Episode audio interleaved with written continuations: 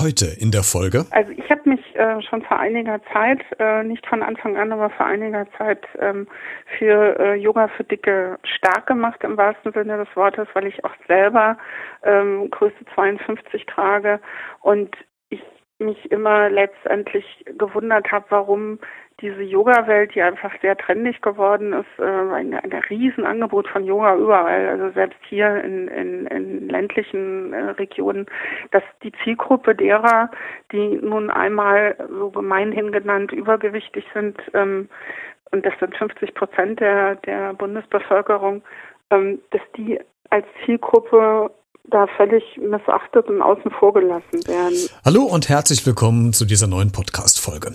Wenn es unter anderem um den herabschauenden Hund, den Krieger, die Schlange im Baum geht, dann werden wohl einige von uns sofort wissen, worum es geht. Das alles sind Yoga-Figuren.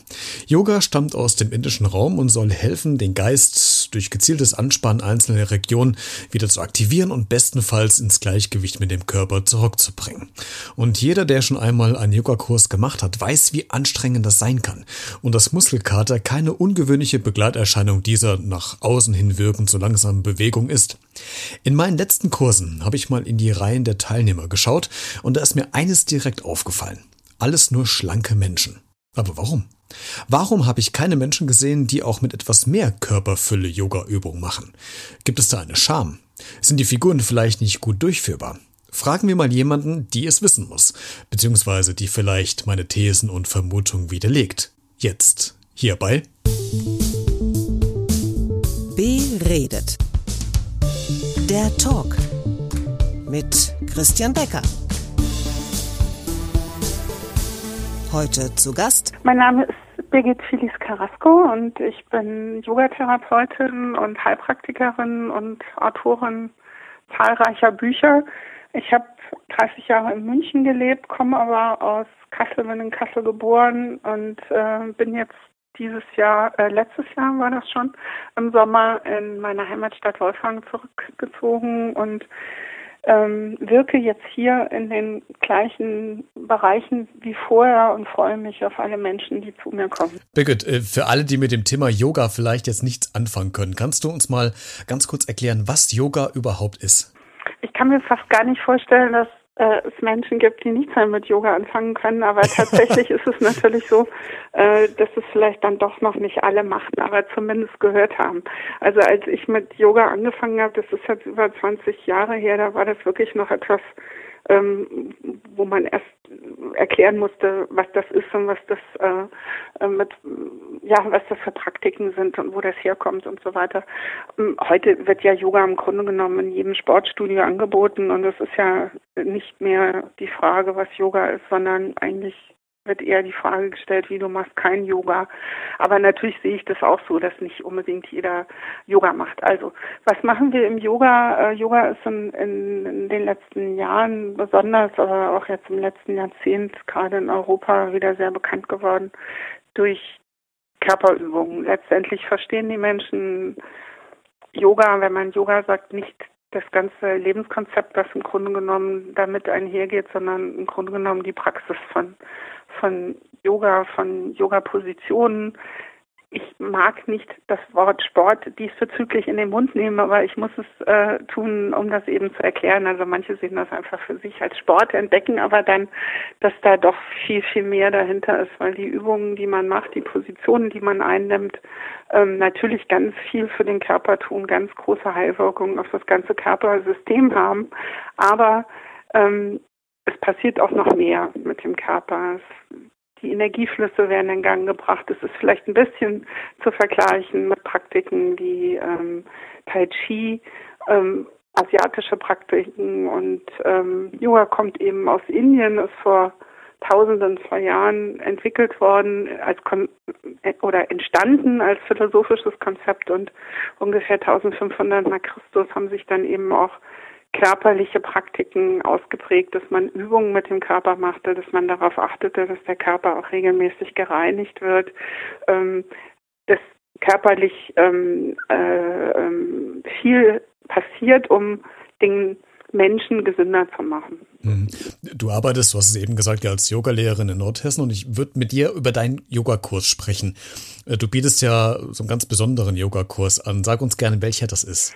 Also ich habe mich äh, schon vor einiger Zeit, äh, nicht von Anfang an, aber vor einiger Zeit ähm, für äh, Yoga für Dicke stark gemacht im wahrsten Sinne des Wortes, weil ich auch selber ähm, Größe 52 trage und mich immer letztendlich gewundert habe, warum diese Yoga-Welt, die einfach sehr trendig geworden ist, äh, ein, ein Riesenangebot von Yoga überall, also selbst hier in, in, in ländlichen äh, Regionen, dass die Zielgruppe derer, die nun einmal so gemeinhin genannt übergewichtig sind, ähm, und das sind 50 Prozent der, der Bundesbevölkerung, ähm, dass die als Zielgruppe da völlig missachtet und außen vor gelassen werden. Und es ist nicht so, dass eben man Yoga nur machen kann, wenn man eh schon flexibel und äh, schlank ist. Ja.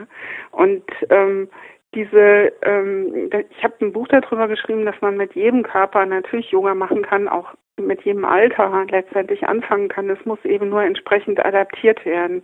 Und ähm, die Yoga-Übungen, die wir im Yoga X-Large machen oder Yoga für Dicke, wie ich es nenne, ist eben sind eben auch adaptiert. Also wenn man ähm, bestimmte äh, Übungen, wo der Oberkörper nach unten geht, äh, um den Rücken zu dehnen, nicht machen kann, weil der Bauch eben dicker ist, dann wird es entsprechend adaptiert, dass, dass die Beine etwas weiter auseinandergestellt gestellt werden, um diese Effekte, die Heileffekte, die jede einzelne Position hat, äh, mit jedem Körper spüren zu können.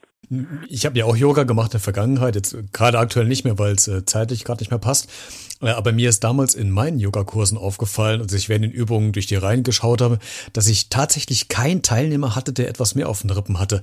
Mal direkt gefragt, gibt es da eine Schamgrenze für in Anführungszeichen dickere Personen in wieder Anführungszeichen einem normalen Kurs teilzunehmen? Ähm, es gibt eine Schamgrenze einerseits, aber es gibt auch eine, ich würde es fast nennen, Diffamierungsgrenze andererseits. Also ich Menschen, die zu mir kommen, die mich auch äh, über E-Mail anschreiben, also aus ganz Deutschland, sagen immer wieder zu mir, das ist toll, dass du das anbietest, dass du dahingehend auch Yogalehrer ausbildest. Also ich bitte, ich, ich bilde eben auch Dicke als Yogalehrer aus, damit sie wiederum Dicke unterrichten können, weil sie oft eben in normalen Kursen, in Anführungszeichen normalen Kursen hören, ja, ich weiß jetzt gar nicht, ob du Yoga machen kannst, jetzt legst du dich mal in die hinterste Reihe und schaust, wie du mitkommst. Das liegt meiner Ansicht nach daran, dass die Yogalehrer ähm, eine normale Ausbildung durchlaufen, vielleicht auch gar nicht unbedingt immer so auf die Heilwirkungen getrimmt werden, um was geht's bei der Asana, bei der einzelnen Yoga-Position und dadurch ähm, überfordert sind, Menschen, die nun mal anders aussehen, ähm, in, in ihrem Körper, so wie er ist, halt zu fördern. Wobei ich aber finde, dass es ja auch genauso gut sein kann, dass Leute mit einem Knieproblem ankommen, also auch dünne Leute mit einem Knieproblem ankommen ähm, oder sonst irgendwas haben und auf die muss man ja auch individuell eingehen. Aber tatsächlich ist es so, dass sich dicke Leute, glaube ich, selber noch nicht als, als Yogis sehen und das ändert sich aber langsam. Wenn man mal zurückdenkt, ähm, ein paar Jahre nur zurückdenkt oder beziehungsweise sich die Veränderungen in den letzten Jahren anguckt, inzwischen sieht man ja auch mehr dicke Schauspieler, man sieht dicke Moderatoren im Fernsehen. Also diese Zielgruppe der Dicken rückt äh, einfach mehr in ein, ein äh, ins Blickfeld und die werden hoffentlich auch in Zukunft immer weniger ausgegrenzt und als faul oder undiszipliniert oder als einfach äh, krank bezeichnet, was ja gar nicht so ist. Also dick sein heißt lange nicht krank sein, definitiv nicht. Ne? Und äh, wenn ich das noch gerade dazu sagen darf, also ich nenne das auch wirklich ganz bewusst dick, weil ich finde, dick ist ein Adjektiv und nicht eine Beleidigung im Gegensatz zu Fett. Also wenn ich zu jemandem sage, du bist dünn, ist es ja auch keine Beleidigung. Ne? Wenn ich sagen würde, du bist dürre, vielleicht, wenn ich sagen würde, du bist dürre, dann ist das vielleicht auch eher diffamierend gemeint. Also deswegen ganz bewusst nenne ich das Yoga für Dicke. Und das ist auch ein Punkt, den ich mir aufgeschrieben habe. Du hast ja äh, wirklich ja gezielt die Wortwahl Dicke äh, oder dick rausgesucht. Ist, äh, hätte ich jetzt auch noch gefragt, aber wenn wir an dem, diesem Punkt gerade sind, ähm, ist das nicht noch ein Wort, was äh, beleidigend beladen ist in der, in der Gesellschaft? Oder empfindet man das selbst als ähm, körperfülliger Mensch jetzt doch tatsächlich anders? Ich, ich glaube auch, dass da mehr äh, Selbstbewusstsein inzwischen wächst. Ja? Also ich meine, wenn äh, Modehersteller inzwischen eben auch große Größen produzieren, ähm, warum soll man das dann immer so schön umschreiben mit mollig oder füllig oder prächtig oder weiblich oder ähm, wie auch immer? Ähm, es ist nun mal so, dass es dünne Menschen gibt, es gibt dicke Menschen, es gibt äh, muskulöse Menschen. Es gibt, also die, die Adjektive sind ja letztendlich da und ich finde, selbst wenn es von manchen Dicken selber noch als Beleidigung empfunden werden sollte, ist es äh, ein Bewusstheitsprozess, der dazu führen kann, dass man sagt, ja, okay, ich bin ja dick, ja, und ähm, von anderen, wenn es da in den Köpfen immer noch ist, das ist eine Beleidigung, da stehe ich dagegen und sage, es ist es eben nicht, weil dünn ja, wie gesagt, auch keine Beleidigung ist. Wenn man jetzt mal schon mal einen Yogakurs hinter sich hat, dann kennt man so Übungen wie den herabschauenden Hund, äh, äh, den Krieger, die Schlange im Baum. Es gibt ja unzählige von diesen ähm, Namen der Übung. Kannst du in deinem Kurs äh, die gleichen bewegungsintensiven Übungen machen wie, wie andere Kurse oder hast du da äh, spezielle Veränderungen bei den Bewegungen irgendwie vorgenommen? Kannst du uns da ein bisschen was zu erzählen? Also die, die Asanas, wie die Positionen genannt werden, ähm, sind im Grunde genommen gleich. Sie werden eben adaptiert. Also wenn es nötig ist. Bei manchen ist es gar nicht nötig, weil erstaunlicherweise, das habe ich in meiner Praxis festgestellt, sind ähm, äh, dickere, molligere Frauen sage ich selber mollig, aber meistens äh, grundsätzlich schon mal flexibler. Also äh, sie haben ein breiteres Becken, dadurch sind sie bei vielen Positionen auch ohnehin schon flexibler. Und sie haben auch Muskelkraft, was man denen oft gar nicht äh, zutraut, äh, weil man ja meint, die bestehen nur aus Fett. Ne? Also und für Yoga braucht man Flexibilität oder erlernt man Flexibilität und man trainiert eben auch die Muskeln. Also die Voraussetzungen sind in jedem Fall gegeben. Wo man darauf achten muss, ist wirklich im Yoga ähm, die Gelenke zu schonen. Also das sollten Dünne allerdings genauso machen, wenn sie exzessiv äh, Yoga praktizieren, aber bei Dicken natürlich besonders. Das heißt, beim herabschauenden Hund zum Beispiel stützt man sich ja auf die Handflächen und auf die äh, Füße und ähm, die Arme werden gestreckt und wenn man die Arme nicht in einer richtig guten Position hält, dann belastet das die Ellbogengelenke, ja, und nicht, dann werden nicht die Muskeln trainiert, sondern nur die Ellbogengelenke belastet. Und ähm, da gibt es zum Beispiel, wenn Menschen einfach den Po da bei dieser Position noch nicht nach oben kriegen, die Möglichkeit, die Unterarme abzulegen und sich nur damit auf die Unterarme zu stützen und hauptsächlich dann die Oberarme erstmal zu trainieren. Und so gibt es äh, Möglichkeiten, das äh, bei vielen Asanas, bei vielen Haltungen zu machen und manchmal ist es aber auch gar nicht nötig.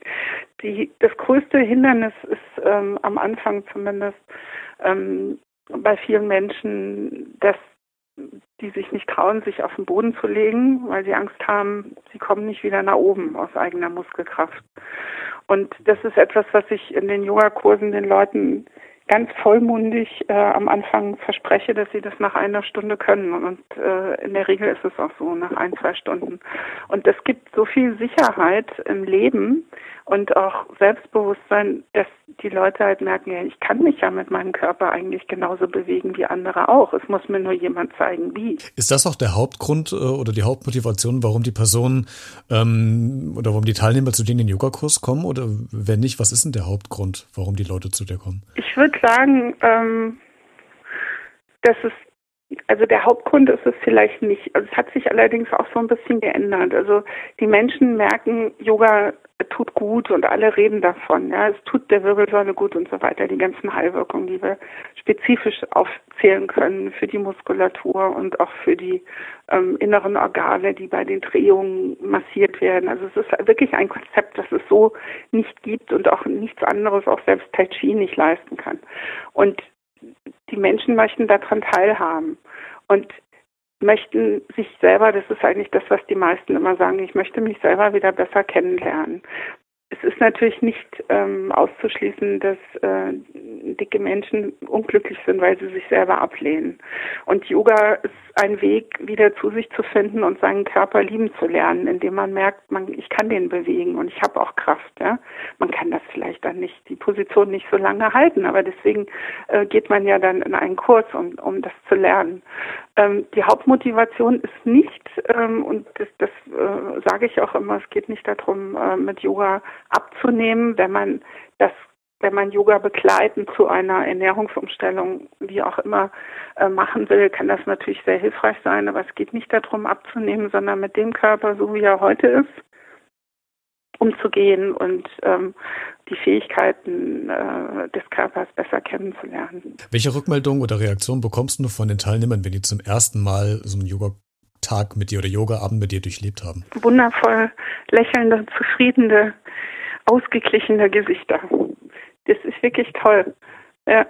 Und das, die, die Magie daran ist auch, also in der Yoga-Praxis überhaupt, egal ob jetzt für dick oder dünn, ist, wenn es gut angeleitet wird, ähm, die, Tief, die, die, die Atmung zu vertiefen, die Atemqualität zu verbessern. Ja, das ist ja was, was wir im Alltag gar nicht mehr überhaupt wahrnehmen, dass wir atmen. Wir sitzen am Schreibtisch und so weiter, atmen viel zu flach. Und ähm, durch eine Stunde Yoga, oder meistens dauern die Session äh, eben 90 Minuten, äh, wird die Atmung vertieft, sodass die Leute sagen, ich fühle mich ganz anders wie vorher. Und das ist nicht, äh, nicht übertrieben, sondern sagen, ich, ich, ich kann das gar nicht sagen. Eine sagt mir immer, sie ähm, schläft ähm, viel, viel besser danach. Die anderen sagen, ich bin tagelang ausgeglichen. Ähm, das sind alles diese Reaktionen, die ich weiß, dass Yoga es bewirken kann, ja, aber es ist auch schön, das immer wieder zu hören und zu sehen. Und über einen längeren Zeitraum findet wirklich eine, eine Veränderung des, des Körpers letztendlich statt, aber auch ähm, meiner Ansicht nach auch der mentalen Einstellung äh, zum Leben. Äh, super perfekte Vor äh, Überleitung zu meiner nächsten Frage, die ich mir aufgeschrieben habe. Ich wollte nämlich von dir wissen wollen, äh, wie sich denn die Einstellung der, der Teilnehmer nach dem kompletten Yoga-Kurs, also nach mehreren Sitzungen, denn äh, gegenüber dem Körper geändert hat. Was, was hast du da für Erfahrungen gemacht? Ja, also äh, wie gesagt, es findet das Selbstbewusstsein geht wieder, also das vielleicht ver verloren gegangene Selbstbewusstsein findet man im eigenen Körper wieder und ähm, man kriegt aber auch mehr ähm, mehr Mut, mehr, mehr ähm, Darstellungskraft nach außen und merkt, und das ist natürlich auch ein Effekt, wenn in Yogakursen nur Dicke sich zusammenfinden, dass es ja anderen auch so geht. Also dieses gemeinschaftliche Gefühl wird natürlich auch wertgeschätzt. Da ist es wirklich was ganz anderes. Also ähm, ich glaube schon, dass auch äh, Yogalehrer in, in dünnen Kursen Dicke integrieren könnten, wenn es kleine Gruppen sind und man sich eben individuell um den einzelnen Schüler ähm, kümmern kann. Aber ähm, es ist äh, diese, dieses Zusammenhörigkeitsgefühl in, in Gruppen unter Dicken ist ein ganz anderes. Die tauschen sich eben miteinander aus und die Langzeitwirkung ist eben, dass man ähm, merkt, ich bin nicht alleine, ich gehöre eben zu den 50 Prozent der Deutschen oder wahrscheinlich, ich weiß nicht, Gesamtbevölkerung nicht, aber ähm, der Deutschen, die ähm, die dick sind und was ist denn eigentlich dabei? Ich habe auch keine Lust mehr mehr, also sagen auch die Leute keine Lust mehr mehr von anderen Leuten erzählen zu lassen, dass ich äh, eben nicht gesund bin. Und der Körper verändert sich dahingehend, dass er durch diese tiefe Atmung, durch ruhige, entspannende Elemente, die auch dazugehören, einfach in sich ausgeglichener wird. Also die Heilwirkung auf das Nervensystem ist äh, inzwischen ja auch nach, nachgewiesen. Es sind natürlich auch meditative Elemente im Yoga-Unterricht. All das bringt die Leute dazu, aus ihrem Alltagsstress plus vielleicht auch noch persönlichen Druck oder gefühlten Druck äh, von außen ähm, rauszukommen und zu sagen, nee, ich mache das jetzt so, wie ich das kann und äh, so, wie ich das möchte und fühle mich dann eben halt auch rundum wohler. Birgit, äh, korrigiere mich, wenn ich jetzt was, was Falsches sage, aber du bist ja, glaube ich, über eine nicht so schöne Situation in die Yoga-Lehre gerutscht und Burnout ähm, hat dich nach Alternativen ja suchen lassen, dass du deinen Körper und Geist dir wieder in Einklang gebracht hast oder bringen musstest. Über eine Heilpraktikerin, glaube ich, bist du ja zum Yoga gekommen.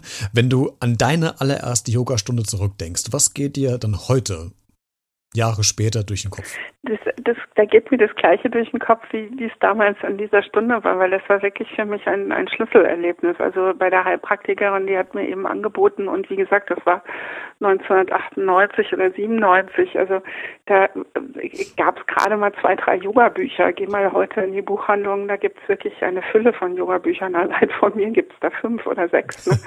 Und ähm, die, dieses Gefühl in dieser Yogastunde, dass ich hatte, also dieses Selbstfindungserlebnis, das ich zu mir wieder gefunden habe. Ich war Managerin in, in der Marketingbranche, ja, dass ich gemerkt habe, ach, es gibt ja irgendwie noch was ganz anderes außer Arbeiten. Dieses äh, Gefühl hat mir sofort in dieser Yogastunde schon gesagt, das möchte ich lernen und möchte es eben an andere auch weitergeben. Und ähm, es hat mir persönlich in, in meiner äh, äh, Persönlichkeitsentwicklung einerseits, aber auch in meiner Gesundheitsentwicklung ähm, geholfen. Also ich habe, seit ich Yoga mache, nie wieder irgendwelche Probleme mit Rücken gehabt oder Aussätze oder sonst irgendwas. In der Konsequenz hat das allerdings auch dazu geführt, dass ich aus diesem äh, aus der der Marketingbranche ausgestiegen bin und seitdem ich sozusagen ähm, selber vermarkte und äh, ich habe dann eben noch eine Heilpraktika-Ausbildung gemacht und äh, mich ich glaube 2003 als Heilpraktikerin in München selbstständig gemacht.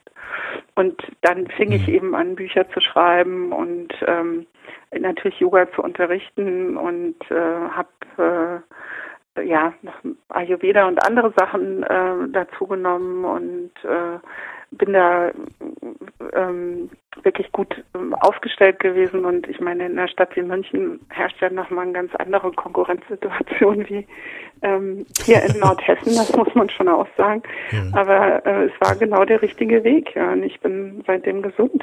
Es ist etwas, äh, was ich mit Yoga und Meditation äh, in Verbindung bringe und das auch gar nicht mehr missen könnte.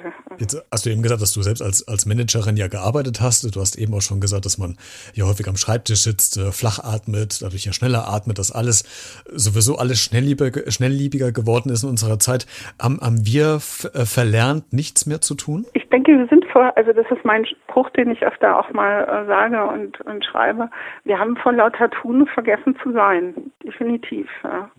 Es findet aber, und das möchte ich auch gerne nochmal sagen, äh, nachdem ich das jetzt ja nun schon über zwei Jahrzehnte mache, es findet eine Veränderung statt. Also die Leute merken, dass sie ja mit ähm, all den Leistungsanforderungen von außen äh, viel schneller an ihre Grenzen kommen. Also vor 20 Jahren ähm, war Burnout als Begriff auch noch nicht bekannt. Heute ist das ja fast an der Tagesordnung, ja. leider. Ja. Und äh, da, dadurch findet aber ein Bewusstseinswandel statt, äh, dass die Menschen halt sagen, okay, ich muss was ich möchte was für mich tun und ich möchte auch noch leben neben dem, was ich an Arbeit halt leiste. Ja.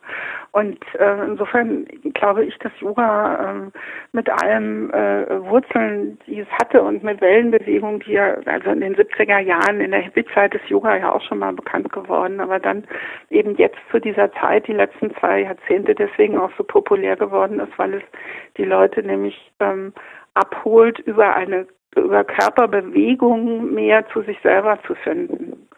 Ne, also jemand, der jetzt einfach gar nicht äh, ruhig sitzen kann, macht ja auch eigentlich nicht wirklich Sinn, dass der dann in einen Meditationskurs geht und Meditation lernt. Ja, also würde man schon auch lernen. Aber ich finde, ist es Beste, ähm, erstmal mit dem Körper und mit Bewegungen anzufangen und dadurch dann in, in ruhigere Gefilde zu kommen, um dann auch besser einschätzen zu können, was und wie weit kann ich ähm, im Alltag äh, leisten und durchaus vielleicht auch mal zu lernen, äh, Nein zu sagen zu bestimmten Situationen und zu sagen, ich mache jetzt mal nichts, ich setze mich aufs Sofa und gucke einfach nur was auch immer die Landschaft an. Also irgendwas Grünes, irgendwas Schönes oder gucke aufs Meer oder so, ja. Es gibt ja, ähm, wie überall im Leben, ja Skeptiker. Ähm, es gibt auch Skeptiker im, im, Gesundheitsbereich, es äh, gibt Skeptiker, die auch Yoga anzweifeln, es gibt Skeptiker, die alternative Heilungsmethoden, Heilpraktiker anzweifeln.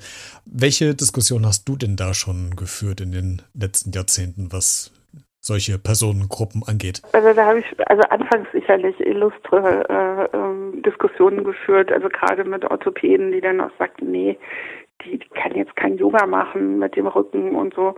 Also es ist wirklich äh, jetzt nicht nur von mir, sondern von der ganzen Yoga-Welt, die da unterwegs sind, ähm, Überzeugungsarbeit geleistet worden. Und dadurch, dass jetzt natürlich, sagen wir mal, hier in Europa 20, 30 Jahre junge Erfahrungen vorliegen, kann inzwischen auch kein Orthopäde oder Arzt mehr sagen, nee, das ist nichts, sondern die gehen ja auch dazu über, das zu empfehlen. Ja, inzwischen wird es ja dann auch zumindest mit Bonuspunkten oder sonst irgendwas von Krankenkassen äh, gefördert. Aber speziell ähm, Yoga für Dicke ähm, die Diskussionen führe ich eigentlich immer noch, dass nämlich auch durchaus ähm, ähm, Yoga-Zentren, Yoga-Lehrende sagen, ja, wieso, das muss doch, äh, was, was soll denn das, das geht doch gar nicht, man kann mit schweren Körpern kein, kein Yoga machen. Oder äh, ähm, es ist etwas, äh, wo man auch nicht extra ausgebildet werden muss. Und äh, das können die doch, die können das doch einfach mitmachen. Also da führe ich wirklich immer noch Diskussionen und sage, nein, so geht es nicht, weil die Verletzungsgefahr für Gelenke ist einfach doch äh, bei gewichtigeren Körpern äh, größer als äh, ähm, bei dünneren Körpern oder überhaupt, wenn Yoga nicht achtsam ähm, angeleitet wird. Aber Diskussionsbedarf ist immer noch, er wird aber weniger, Gott sei Dank. Ja.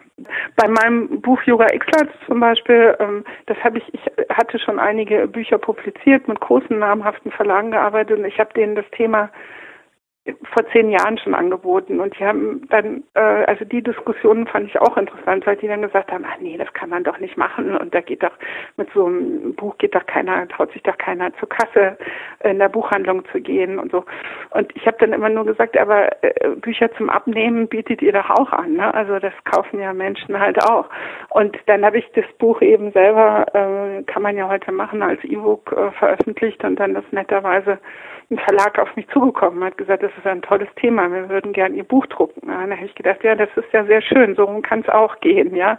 Und wir haben das natürlich auch gemacht, aber äh, da auch da war Überzeugungsarbeit äh, zu leisten, ja.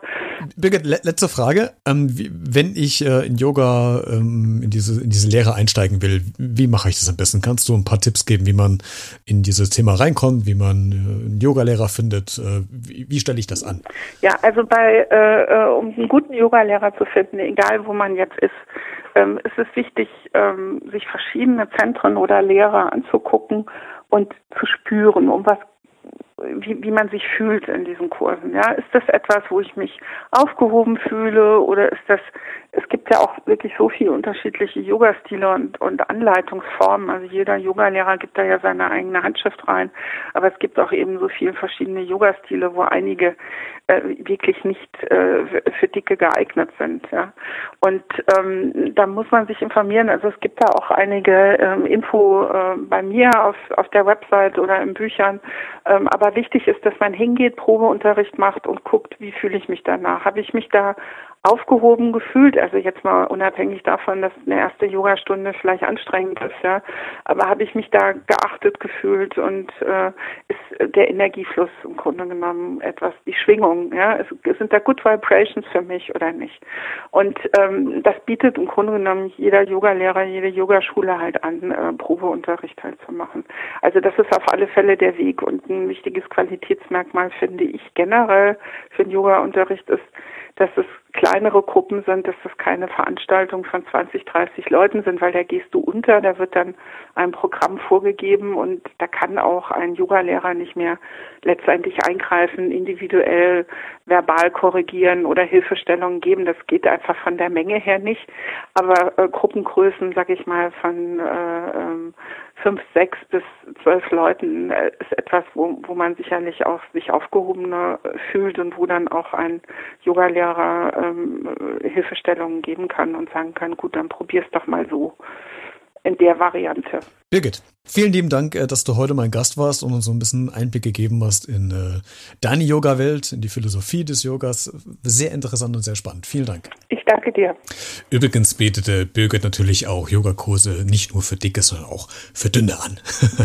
also, wenn du zu dieser Podcast-Folge noch etwas zu sagen hast, dann kommentiere gerne in den sozialen Netzwerken oder schreibe eine Mail an b-redet.gmx.de. Lass auch gerne ein Like oder ein Abo bei iTunes, Spotify oder dieser da, würde mich freuen. Äh, wenn du mehr Infos zum heutigen Gast haben willst, ich habe dir die Kontaktmöglichkeiten in den Folgen Infos hineingeschrieben. Bis zur nächsten Woche und bleib neugierig.